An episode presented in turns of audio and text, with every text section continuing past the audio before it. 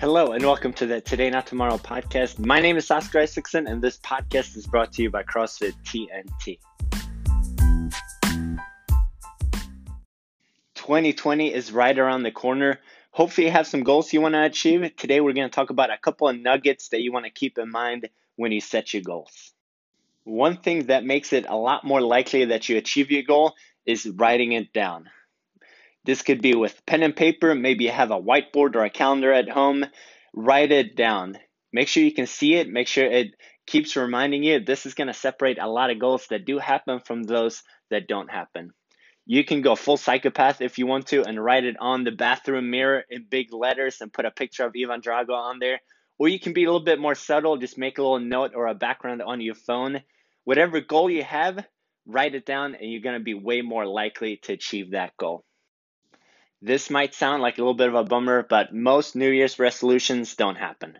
Most goals that people set on January 1st don't end up coming true, and there's a huge cutoff after three weeks. I can't remember where I saw this number, but I think it sounds very accurate. It's most people don't make it to January 18th for sticking with their goal and to keep working on their goal. Why is that?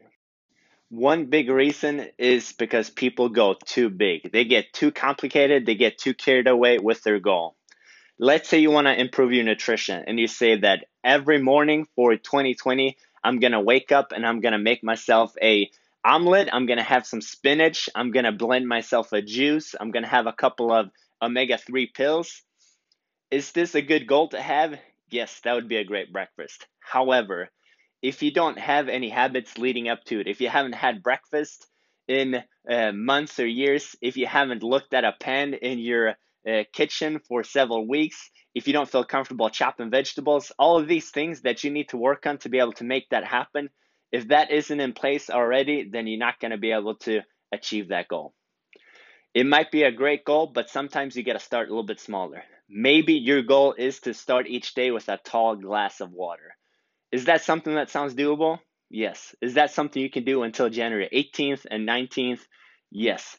Once you feel super comfortable with the habit of having a tall glass of water, then maybe you can stack that with something else. Maybe you can add in with my tall glass of water, I'm going to have a multivitamin or I'm going to have a protein shake. You need to start with something you can see yourself doing for a long time. There's nothing wrong with going for a big goal, but you just got to start off the same way you eat an elephant, one bite at a time. Another big reason why people fail to meet their New Year's resolutions or to hit their goals is they try to change their habits without changing their environment. Your environment is hugely important. Your environment is going to override your habits, it's going to help you or slow you down depending on how your environment is set up. If you struggle with shopping, then spending your day off at the mall would not be a good idea. If you struggle with alcohol, then being at the bar on a Friday night is not a good place to be. If you try and eat better and there's a, a ton of chocolate chip cookies in the pantry and you've got some uh, soda and pizza in the fridge, that is not a good place to be. Sooner or later, uh, something you don't want to happen is going to happen, and this is where you can make leaps and bounds towards your goal if you change your environment to align with your habits. Let's say that your goal is to work out at the gym three days a week at 6 a.m. That's a great goal. Maybe that's a New Year's resolution for you, but this is something that can get very challenging if your environment is not aligned with you. You need to focus on making this as seamless as possible. There needs to be as few obstacles in between you and the gym. This includes uh, putting out the clothes that you're going to work out in the next day. Maybe even dressing in your workout clothes and sleeping in them, which is going to make it ev- even easier rolling into the gym the next day.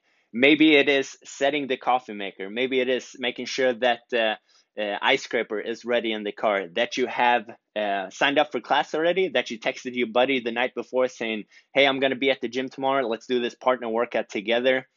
You need to remove as many obstacles as possible having a big goal is awesome, but make sure you look at your environment. What in your environment is stopping you from reaching your goal? Sometimes it's a person in your uh, close circle too. Maybe they don't want you to lose weight. Maybe they don't want you to work out. That's a separate issue. That's something you need to address as well. but find things that slow you down that get in between you and your goals and see if you can remove that from your environment and make sure that it's even easier to achieve your nutrition goals or your exercise goals or whatever goals that you have.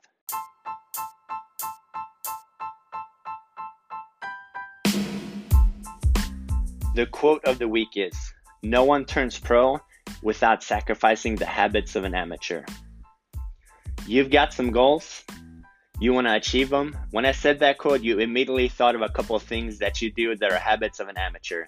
Maybe it is watching too much TV. Maybe it is um, spending your last couple of minutes awake scrolling through your phone instead of reading a book. Maybe it is rolling into the gym last minute, skipping all the stretches that you need to be doing, and just getting after the workout without thinking about that little extra that's to put you closer towards your goals. No one turns pro without sacrificing the habits of an amateur. Today, we talked about a couple things you want to make sure you do with your New Year's resolutions. Make sure you write it down. Make sure it's something that you can do January 17, 18, and 19, maybe even into February. Make sure that you change your environment too. Don't just set a goal, don't just start attacking a habit. Make sure that you look at everything around that habit. Is it going to help you? Is it going to stop you? What's your 2020 going to be like?